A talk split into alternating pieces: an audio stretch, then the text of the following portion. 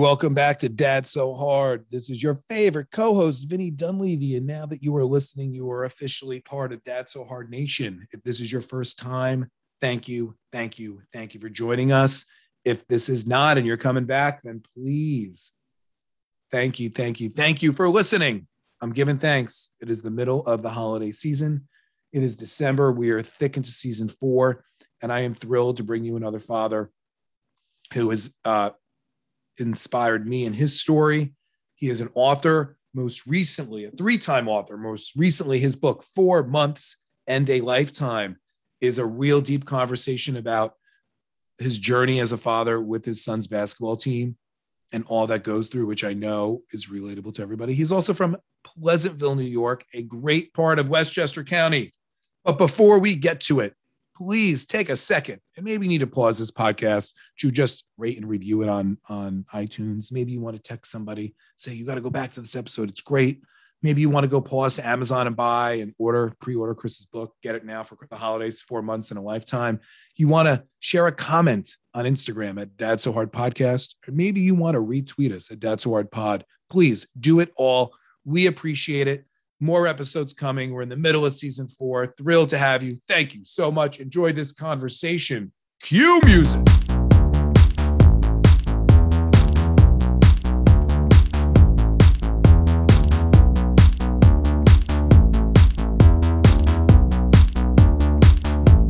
Welcome, everybody, back to Dad So Hard. I am your host this season, Vinny Dunleavy, where we are in the middle of season four exploring what makes dad's dad hard. Is it something you can do? Is it something you can't do? Should you be fearing fatherhood? Uh, as you've heard Danny and I over the years talk about it, the answer 100% is no. Uh, you could work hard, uh, dad hard. Uh, you work hard, play hard, and dad harder. It is our mantra. It is what we believe in. And we're here to sort of uh, share our own stories, trials, and tribulations in that, and bring you some advice and inspiration from other fathers. And today, that is no different. Uh, I am so excited to tell you who our guest is. Uh, before I do, please make sure in the world of podcast, you subscribe, you listen. If you like what you're going to hear today, text it to a friend. It is as easy as hitting forward on your phone, chat it. I go, if you love me enough, you can immediately pause, take out your phone, forward this to one friend who you think needs a laugh and a break in life. I would appreciate it. Danny appreciates it. We don't do this for a dollar, we do it for your love and support uh, and because you know we like to have fun. So uh, that said, though, today uh, I'm bringing to you another author, and not just a gentleman who has written one book, but what I just found out approximately 30 seconds ago because I do such extensive uh, interview prep. Three books, uh, and with his latest being out right now, uh, called Four Months and a Lifetime. Uh, if you don't remember that, I will write it again, but it's Four Months and a Lifetime, and it is uh, no other than Pleasantville's own Mr. Yeah. Chris Meyer. Thank welcome, you. Chris. Thank you for having me. I appreciate it. Thank you, Vinny. oh, you are well. Welcome to Dad So Hard Nation. Uh, Excited to be here. And uh, so you, I know you told me a minute before three boys. Uh, uh, Chris, let's hear a little bit about your what is your fatherhood story? You uh, married, not married, three boys. Yeah, no, um, happily married to the way better half for over 20 years now. Um, three three sons, uh, almost 18, 15, and 12, and having the time of our lives with them. Um, really enjoying being a dad. Uh, that is that is what we love to hear. Number one, it's enjoying being a father. I think it's I think that is a phrase that is sometimes, unfortunately, hard for a lot of men to say. And I think there's a lot of guys who probably are, uh, look back in their lives and go, "Wow, I wish I enjoyed being a father," and right. it weren't just a father, right? That's a it is a headspace to get it. It's a common a common theme you hear for sure. I think you know, to be quite honest with you, I uh, own and for have owned for the last 17 years a couple of funeral homes. So for me, it's really oh. been um, it's really reinforced how uh, how short time is in life and how precious it is. And I've really heeded those warnings.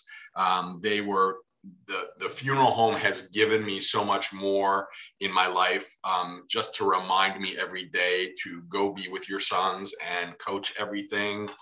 And uh, I just I listen to those voices. People have always told me them. Yep. You know, and I met with families and they'd always say, if you have young children, they're only young ones, go. And I really did. I took that probably because of my vocation. I took that very seriously and I went ahead and just, uh, I dove into being a dad. And uh, yeah, I'm, I was a little bit later to coming to the dad and, you know, 30s um, late mid 30s, and um, I have really enjoyed it. But like you said, it's that that's the tough part, right? It's that balancing test. How do you, you know, keep the wife happy, keep up a, a successful business, keep all the you know children going, uh, pay, think about paying for school, invest. I mean, it's so much going on then you know you throw in a pandemic and and something else and and it, it gets really really challenging so it get it, well it gets it hard and i think to your point to be able to, uh, what i love about what you're saying is it's the ability to say it is challenging and i think uh men sometimes our role in life once you become a husband you can argue is really not to be fun. You're like signing up the traditional old school model is you're a husband now. You got to provide for your family you got to provide for your wife and kids. And there's nothing in that model for both and i think same thing for moms. There's not a lot in the model of parenting that says you should allow yourself to have fun and you should be enjoying it. It's so much about dedicate your life to, to raise your kids. And i think you have to be able to find to be the best parent you have to be the best husband you have to be the best for yourself right if you're not doing good by chris you're not going to do what good by your wife and you're not going to do good um, by your kids but like balancing that is tricky and i and to be able to talk about it as a man to find support and ask for that support is also can be even trickier. Yeah, and I think the key to that, Vinny, is, is sledgehammering the model that we grew up with, especially guys like you and me, mm-hmm. maybe 60s, 70s. We need to we need to break that. Our dads were not that. Hang guy. on a second, Chris. Chris, I'm not 60 yet. Uh, I look old. I, I, don't know. 60s you said 60s and 70s growing up. You grew up. I was wait 70s, a second. I was, like, I was like, early 80s. Anybody listening to oh, this? stop being like that. uh, I was like, "Whoa!" I said I was. I told you my age before. I didn't know you were going to throw out I'm 60. Uh, I was. Re- I was born in the 70s. Yeah, I was right, 70s. That's what, that's what my in the 60s. That was say, our that was fathers. when our fathers were fathers, you know that was yes. the whole thing. You kind of stayed. You stayed with one job your entire life. It was very traditional. It was nine to five, and it was provide for the family. And and you know it's very. I, I tell a very um, vulnerable story of um, me coaching with my sons, and I'm full bore, right? I'm, I'm crazy. I'm into it. I'm, you know, up in all these different places on the weekends and screaming at the top of my lungs. I, I buy in. And my father and mother came from New York once. I'm in California now. Yeah. And my, you know, my, I could look over and see my father looking at me with his jaw agape, right? And my mother, you know, they went home and, you know, had a lovely visit. And my mother told me this story. And she said, you know, dad came to me the other day and he said, I never did that. I never did what he's doing. And that was a very emotional uh, moment for me because it was almost as if my own father was saying, I have failed in that regard. And but I never felt this. And I'd be honest with you, Annie, I people ask this question all the time. I never felt that he failed in that regard because when my father spoke of his work, he had such joy in his face and he loved what he was doing. And I respect it. Now, I loved the men who came and coached me, and I respected them because I saw them taking their business clothes off and jumping onto the field for a couple hours a week but it was a very telling moment. And my mother said, you know, I said, well, what did you say to him? I mean, my, my father's almost hmm. 80 years old. I, I don't want to hurt my, I don't want him to feel that way. And she said, simply said, you can't go back and just take the joy that he has taken the message and he's doing it. And I think that is the joy. And that was a very vulnerable moment for both me and my father, um, you know, and uh, I think have you, and have you ever explored that? Like what I hear about that story though, too, is that instead of him looking at wow did i miss something because i wasn't there what where he was there and how he did raise you is what got you to where you are today and that Absolutely. we are all that we are all the product the good stuff the stuff we do really well 100%. if our parents did anything differently may not be there right so i also i live in a world of like can't look back no regrets tomorrow's a new day and, and if my parents would have changed anything they did i would not be where i am today and I think you have to take as many of those mistakes and things in your life that you fucked up and are like, oh my God, how did I do that? But it also, you, I would never want any of the joy to be taken away, right? So there's I, a, it's a, it's a weird headspace to be in, but, but it's, a, but it's an accurate headspace to be in because you're yeah. exactly right. I think we're, we are the products of where we become. And I don't think that there was ever a moment in my childhood where I was going like, I'm going to be different. And there was some, there was never, I didn't feel any anger toward him for what his joy was. I just knew that my joy was on the ball field and playing sports. And he was not an athlete and he didn't love that. And I respected that about him. I, you know, he had a catch with me in the front yard. Don't get me wrong, but that wasn't him. And um, it was very interesting that as a youngest of three boys, yep. I recognized that and really, really had no, uh, no anger at all toward him for that. So when, but when now, so thinking about unpacking that a little bit, and you were saying how you feel you came to your dadhood in your 30s. When you thought about the childhood you had, when you got married and you had kids, I feel like before I got married and had kids, you're always like, oh, this is the kind of father I'm going to be. Or did you end up the dad that you thought you were going to be? How far off from that is the dad that you have been, right? How, how, or did kids really radically? Was there something that once they were born, you're like, oh shit, I got to really change that point of view, or, or are you living the vision that you really thought?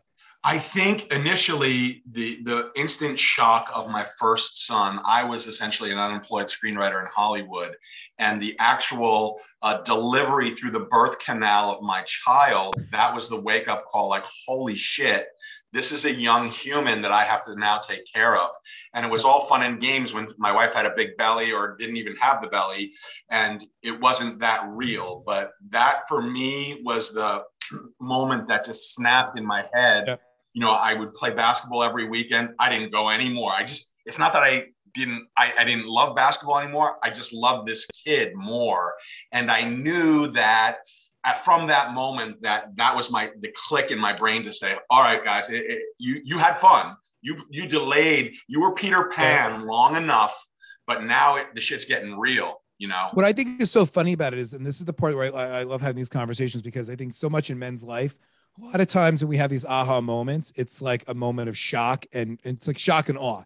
And i think what i've said to you is like even when you get married for women it's completely different. Because like when you get married she gets to wear an engagement ring for a year and a half. People treat her like she's married for a year and a half before she's married. So there is a slow roll adjustment into being somebody's partner when you're wearing an engagement ring. Right. When you're pregnant, you get treated differently for 10 months. Yeah, People are yeah. treated, there is a, you are automatically, you are getting used to the fact that something is different, something's growing in you.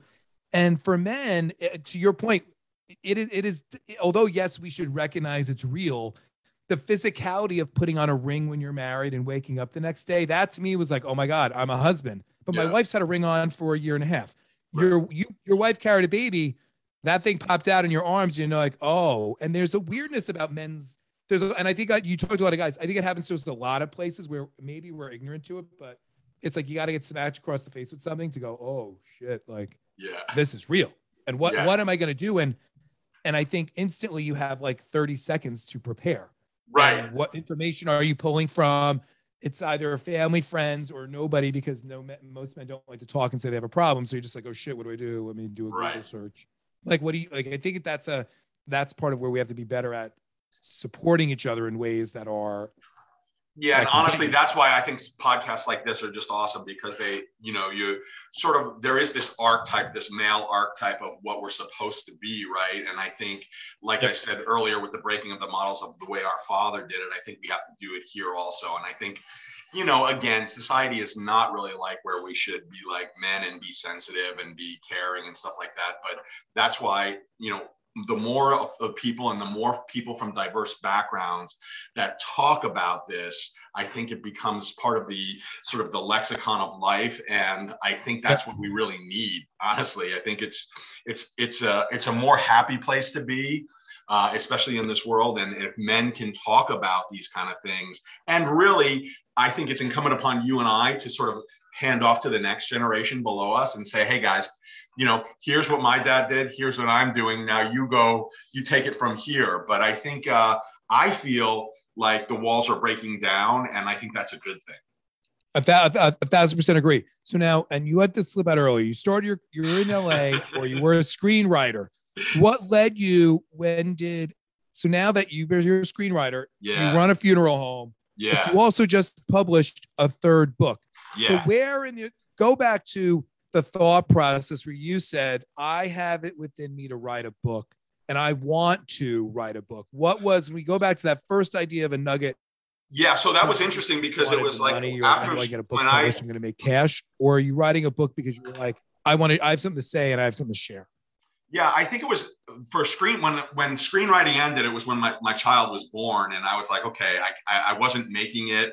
Um, I, it was hard. I had a manager and an agent, but it was very difficult, and I wasn't getting in. A couple spec scripts went out, and I knew I was getting good at writing, but it wasn't providing for the family. So that was the impetus. And then I kind of I put all sort of uh, my literary dreams aside to kind of build this funeral home and we had taken something that was on the cusp of bankruptcy and that was really really went 100% into making sure that was successful um, Yeah. so that was about six years in and then about six years in i'm sitting with these families and i'm every day the same things are coming up right? These same life lessons are hitting me in the face. And you know be with your children. Time is the greatest asset. You know you, you'll never know you know be happy. You never know what to see. You know, worst day of uh, worst day of vacation is always uh, better than your the best day of work. You know all these messages from surviving families of loved ones. And they would look at me and it Oh was very profound. And i said i think i can help people by recording these um, uh, life lessons and putting them in a book. And so that was the impetus to get back into writing because I felt I was hearing it at ground zero every day from surviving people. And why wouldn't the whole world want to hear those Um, lessons? you want to talk about Trail of Tears? I, uh, I. I'm a crybaby. Me too. Uh, I, Yeah. I have a lot of har- I have a lot of emotional issues, somewhat tied to hormones and everything else. But like funeral homes, funeral homes, churches, uh, uh, a good commercial, I'll cry on cue. But uh, you're living six feet under. If you want that Yeah. show on HBO, that was phenomenal. You're you're like living it, which right. Sans the part brother partner. Right. Yeah. Yeah, yeah, I mean, it's insane. So then, what? Uh, bring me through. Then bring. Uh, let's go through these three books uh, and bring me through sort of what was what was the what was the focus of the first one, and then how did that bring you to where are you today? And sort So of the focus uh, of the first one was the hearing these lessons. So I, I memorialized them into 20 life lessons. Uh, and, and and I thought that you know people would want to hear these. So the, the American public would want to hear the lessons that I learned being in the funeral home industry for you know now. And what's that? What's that book called? Four, Life four 20 months. lessons. What a funeral guy discovered from life, but from death, by about life from Life- death. So that's life in 20 lessons. Life in twenty. Right. So after I wrote that and kind of Life in twenty lessons. I love it. Yeah. And I did that. And so I let that germinate. And then the pandemic hit. And in the pandemic, I had a lot of time. We were all locked down. My kids were all home. I wanted to spend a lot of time with them. And I would go upstairs and write this other book. And I had always, I had been in Hollywood for 11 years. Yeah. And I wanted to always write a Hollywood book that the guy in Peoria could read and understand the sort of the underbelly of how Hollywood works. So I couched that in a story of a woman protagonist, a Hollywood executive, and it's kind of like Devil meets Prada meets Boogie Nights. It's kind of Gotcha. salty and dark, and but it's also got a lot of uplifting. So that was the genesis of that.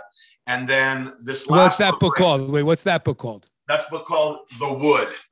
The Wood. Love The it. Wood. Yeah. I mean, listen, t- it takes balls to write a book called The Wood, and there's a lot of it- it- there's well, a we know there's a lot of internet jargon about who the wood is, and uh, There's a lot of clickbait. Listen, everybody go out and this use is a buy the family wood. show, though. It's a very yeah. It's, it's a uh, we all every guy needs to be reading about the wood. Every Right. guy, regardless of what it Exactly. is. I think that could that could age, be right? Yeah. that's a very da- that book makes it into a TV series. A very dangerous. well, we're hoping uh, for a movie, but that's a whole nother uh, a podcast. Uh, um, and Oh, then yeah, yeah. so then the other book was really uh, again about um, my journey. I coached my middle son's team from kindergarten through eighth grade, and I wanted to memorialize that my last time with them in eighth grade as their coach. And so it kind of details uh, their eighth grade season and how in Pleasantville I grew up and how I came to love basketball. Um, so that's called Four Months in a Lifetime, and that's the one that just got released in September. Yeah. Gotcha. And in that book, like, what do you think when you think about that coaching of a team? Because it's uh, uh, this year, actually, I am managing my daughter's soccer team for the first time, and uh, it is actually like I. If I take a step back, there are a lot of life lessons I have learned from a bunch of fifth graders, uh, fifth grade girls. Right. I have learned more about myself. And sometimes my, my wife yelled at me the other night because she said, You need to learn to be as empathetic and understanding to your family as you are these 11 girls on the field because they're nice. not my children and i'm and and and i realize i am learning a tremendous there's stuff that i am learning through their eyes and, and trying to be a better manager and doing right by them and their families and then dealing with the moms i mean it is a whole a it thing. not yeah it is a thing it yes. is a thing and a thing what do you when you think about your experience there what was the most looking back on it what was the surprising thing to you when you went to go coach uh, whether it was about the relationship with your son or the relationship with the other kids what, what what surprised you the most about that experience i think it was that you know you can play such a large part in their lives and give them life lessons it really it becomes less about basketball and how to prepare them to be young men in the world and um, you know they have bad days just like everyone has bad days and try to play that amateur psychologist and understand where they're coming from when they walk into the gym. But I'm exactly like you. I have learned a thousandfold than I've ever given about myself and about, you know, my motivations for doing things. And that for me has been the greatest joy. I always wanted to be with my son and he was sort of the runt of the litter in, uh, in this basketball team. And he knew yep. how to fit in. He's very pragmatic, good, solid player but he was never the superstar. And I think that um, I just enjoyed having him have so much fun that I was there. Like he would revel in the fact that that's my dad. And we would talk, you know, when I would tuck him in at night and we would talk about that and he would be you know he would say oh man you're kind of you're kind of a legend at that school and people like you know they really love you you're you're kind of a little salty you know you're not the the perfect coach and you know that and i think kids feed off of that kind of passion. I don't know what kind of coach you are, but I'm a screamer and, you know, a lot of history. Oh, I, am everything under the sun from party man to scream. I mean, like, I, I, will yell and scream, but I try to be, these are girls, so I'm trying to be empathetic. I spent my weekend painting pumpkins for them for Halloween. And then I, uh, and then I uh, made them like dog tags. I write. So right now, one of the mantras I have, and we're dealing with sort of a communication issue. So on an, I had met somebody on another podcast who taught me the phrase, is it con- is it true? Is it kind? Is it necessary? Mm. And this, and I've adopted in my wow. house to say, I don't want to hear something out of your mouth unless you can answer those three questions. Is it true? Is it kind? Is it necessary? If the answer is no, no, no, I don't want to hear it. So these girls, we're trying to get them to talk and help each other on the field, but there's a lot of chatter. There, these chicks are talk, talk, talk, talk, talk. So I made what I wanted to do, and this week at practice we're going to talk about it. But I made, uh, uh, uh, I got luggage, clear luggage tags uh, that you can buy for your luggage. And then I uh, made uh, little logos for our soccer team. And on the back of it, I wrote, is it kind, is it true, is it necessary? And, and I have put their names on it. So to give it them to them all to put on their soccer backpacks. And it's a way to remind like, and this idea that it's not just about how you say it on the field, right? Because in the field, it's saying, don't do, it's not like, Chris, you shouldn't have gone right. right. You say, Chris, go left. Chris, go up the field.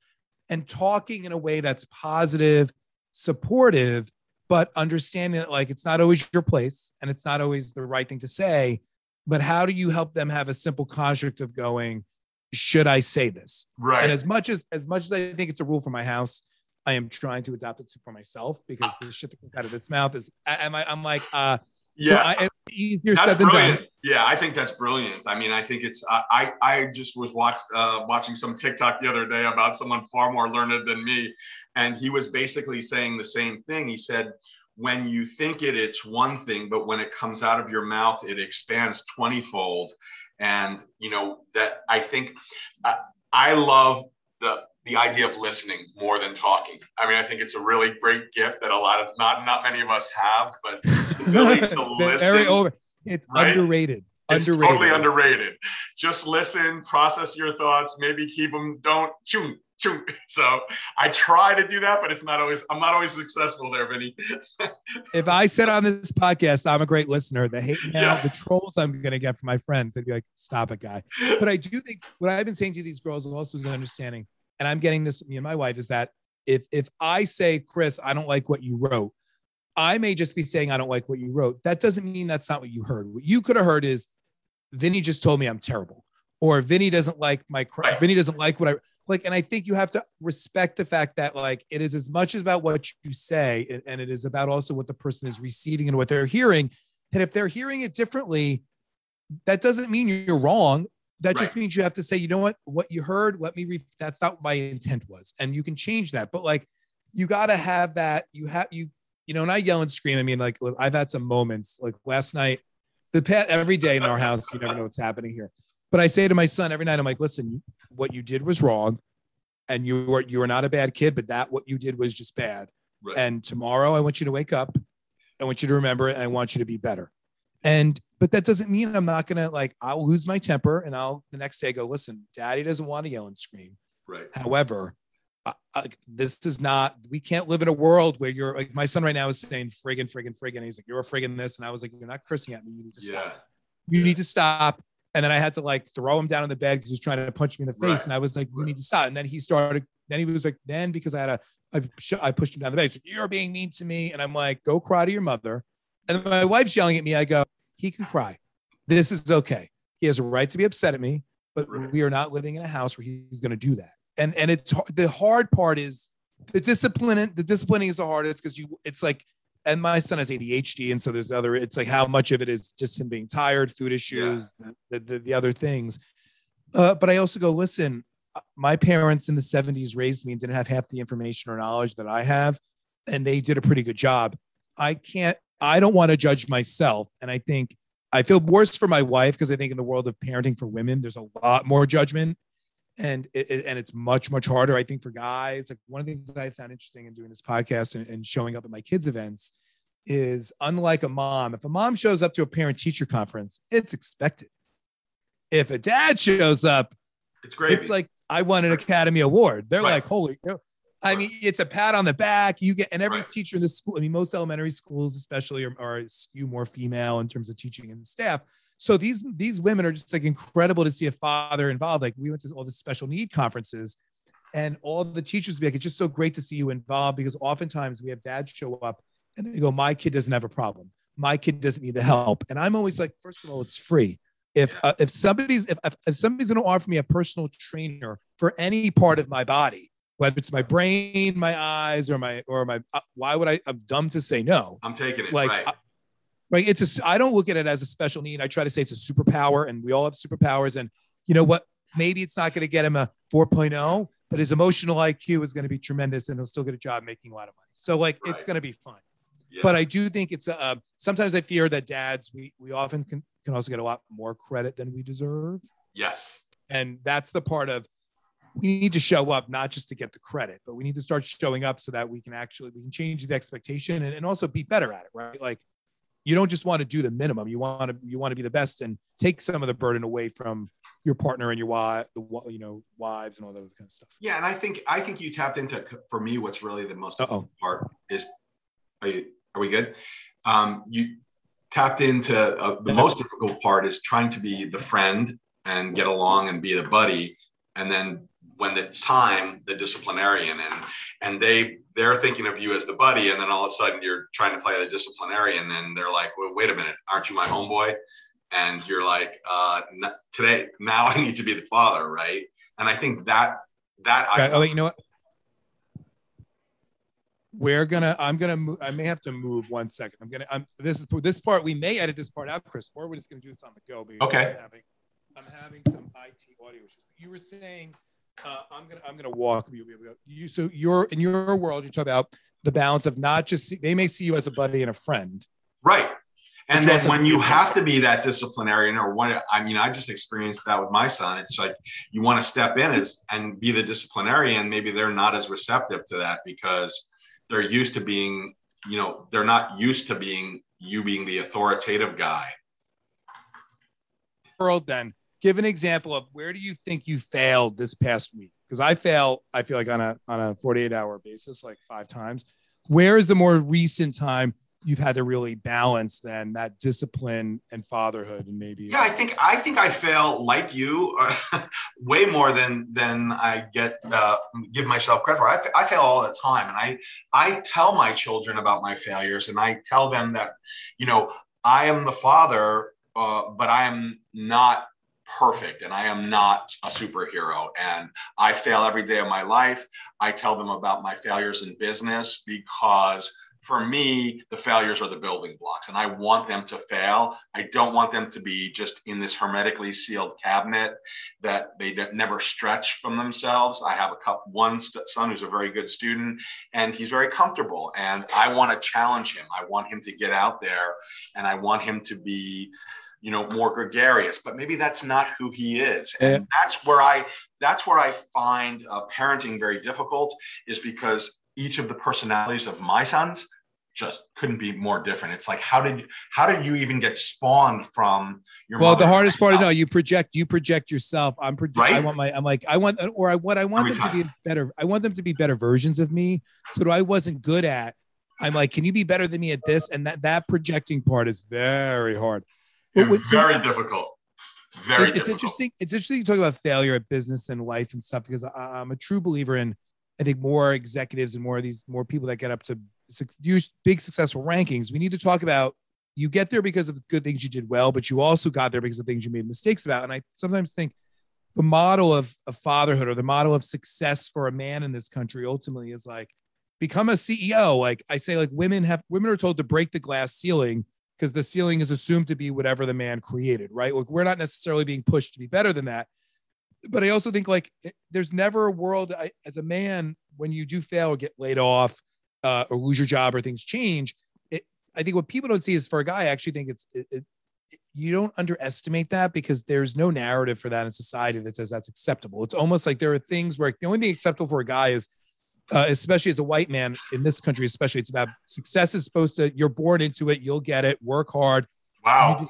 do there. Yeah. And, and I think it's not always it, it, uh, for any man out there, mistakes are hard to accept and to improve on. And we all have to help everybody be more tolerant of it, right? Like that's the part of where you have to recognize it's okay and not put a lot of self um, BS on you. But I don't think there's enough executives at the high levels that talk about their failures.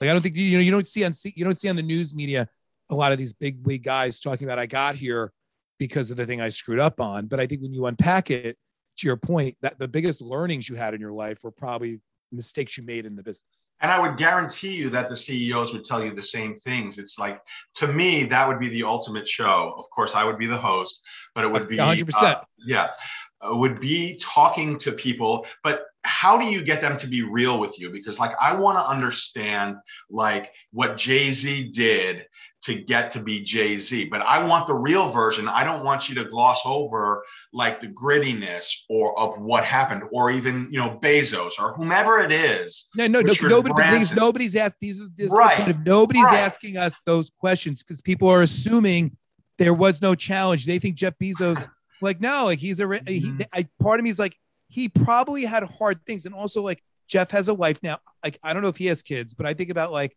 there are these guys who are CEOs that have wives and families. Like, is it easy for them to see their wife two hours a week? Because let's be real here. If you're the CEO of one of these major companies, I don't know how much time Jeff Bezos actually has to see his girlfriend. Like, look, let's just be real here. He yeah, you, you changed that because it's not his wife anymore. She's very wealthy also, but now yes, it's his yes. girlfriend. His girlfriend, like, has, he's more comfortable now, I think. but I would, I would love to know how many, how no. many hours he sees great. his girlfriend. Like, yeah. but and, and and that's okay. I believe that's okay if it's a choice. If it's your choice and it's the lifestyle, by all means, if you want to be a father who, because the way you want to raise your kids, you have to work 90 hours a week. If you're choosing to do that, by all means, great. But I think I, I want to say to them, is it a choice though, or is it just a de facto assumption that that's what you're supposed to do? And and to me, it's like, well, then there's an opportunity to not just assume it has to be that way. Yeah, and I think again, especially when people get to the destination, this this if you you're saying a CEO is sort of the penultimate or whatever the ultimate, you you there's no human being that could be every great at everything, right? You're either great at business, you're either great at fatherhood.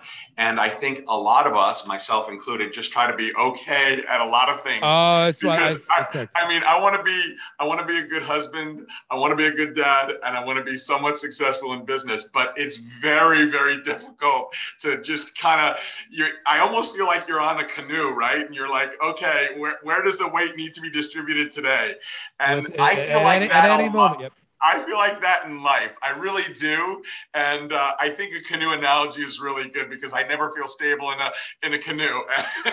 I'm a big dude, and I'm like maybe uh, big dude shouldn't be in a canoe, but that's why I feel about life. I, I mean, I'll be very honest with you, Vinny. I do, and I think again, I think that's why I love this kind of thing because talking about it is going to help some kid that's you know 10 years and, well, and that's the point of like it is about uh work hard play hard and dad harder doesn't mean you're not gonna screw up along the way and it, but you're but you're willing to get your your the point is you're willing to get in the canoe and try yeah, and you will fall over water will come in right. but it is better to be out there trying and having a good time than Right. watching it from the sideline and watching it rot and wondering would the canoe have ever worked and i think uh it, it- it's pushing ourselves to say can you try to have it all you got to just and, it, and it, it's always a balance too it ebbs and flows and it, and it, and it, and it, and Yeah, don't try to have it all. I mean, to get you know, there's like you said, uh, Yeah. there are portions of our life when we're more family centric. There's more portions of our life when we're business centric. And Yeah.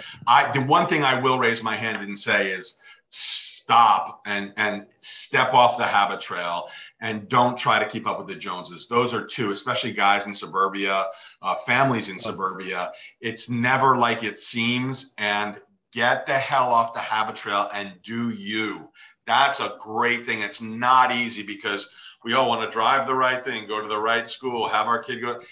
Get off of that shit. i want somebody to find me the joneses the what chris here's Yeah. a tv show idea Right? The I Joneses write- don't exist. Yeah. I, I I think you should write a scripted drama Yeah. call it the joneses and have it be about the family that everybody thinks has it all and they actually have Have nothing nothing. Yeah. that because we're all searching for Genius. them and Yeah. nobody knows who they are but when you see them you're like they're perfect and Right.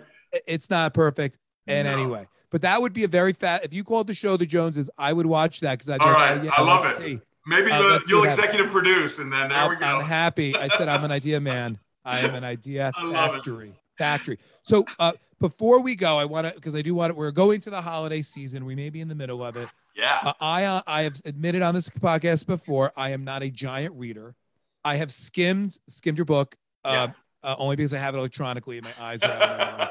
Uh, but uh, uh, and I'm doing my best to really lean in and doing things. But if somebody was to gift this book to, do you want if I'm a if somebody's gift giving right now, who should be getting your book, and what should that if the person is to read it, what are they going to get out of it? So who do you want them to buy it for? Yeah, I think it's for moms and dads in suburbia. And I think that what they would get from it is that to be involved in your children's life in whatever capacity it is, it doesn't have to be coaching, it could be knitting, it could be collecting dolls, whatever it is. I think getting down on the ground and looking your child in the eye is really what they want. They want this eye connection and they want to feel that, you know, Vinny is present, dad is present with me today and right here. I think we all overestimate trying to take our children on fantastic trips or purchase them, you know, the greatest things. And honestly, I, I, I, I again, I'm an older dad. They don't care. They love the time. The greatest times I have are with my sons watching football. We're hanging out together. We're eating chicken wings and we're just chilling. And they love that. And I know they love that. And, you know, of course, they're not going to tell me for another 30 years. But, or uh, ever, or That's or okay. ever. Or ever. A- or or ever. ever. But I that's okay. know the those experiences that I had with my father and mom also um, in Vermont. No TV available, sitting in front of the fire, you know, eating, uh, you know, pigs in a blanket was probably some of the best times of my life. I mean, it was just, it was simple. I And, love that. Well, for Yeah. people listening, if uh, it's four months and a lifetime, and it is on Amazon. You can Yes, give it it, you can give it, you can forward it as a gift very, very easily. Very easily. Uh, on on, ins, on Instagram for, for more of Seth, it's also at or Chris at Chris Meyer. I keep wanting to say Seth Meyers That's right. at Chris Seth Meyer Meyer. author. I'm like I'm changing your name. It's at At Chris, ChrisMeyerAuthor.com, right? Yeah. Yeah. Meyer with an M M E Y E R. But uh, uh, and as you heard it, if you have a parent or a friend who is a parent who wants a little inspiration, it is an easy read. It's a nice coffee table book. It is a, it is a stocking stuffer for all stocking stuffers. Go out and buy it. Uh, I am thrilled uh, that we have introduced you to Dad So Hard Nation. I'm sure some of them already know about it, and we're good to go. And I and I'm, I'm so glad we were able to meet this way. Thank you. Thank you for having me, Vinny. Best oh, of luck no problem, everything. Chris. No problem. Hang on. Okay. Listening to the Dad So Hard podcast. If you want to hear more, and we're thrilled by this episode, but think, what did I miss? How do I how do I hear more of this stuff? And I can't wait to next week. You can always go back to our old episodes and listen to them in our giant library. You can visit us at wearedadsohard.com. You can follow us on Instagram, Dad So Hard Podcast, or on Twitter, you Dad So Hard Pod. Uh, and if you want to reach out to us, please do not hesitate to send me an email at dadsohardpodcast at gmail.com. Danny and I are here. We are listening. We're excited. We cannot thank everybody for being part of Dad So Hard Nation. And we hope you guys have another wonderful day.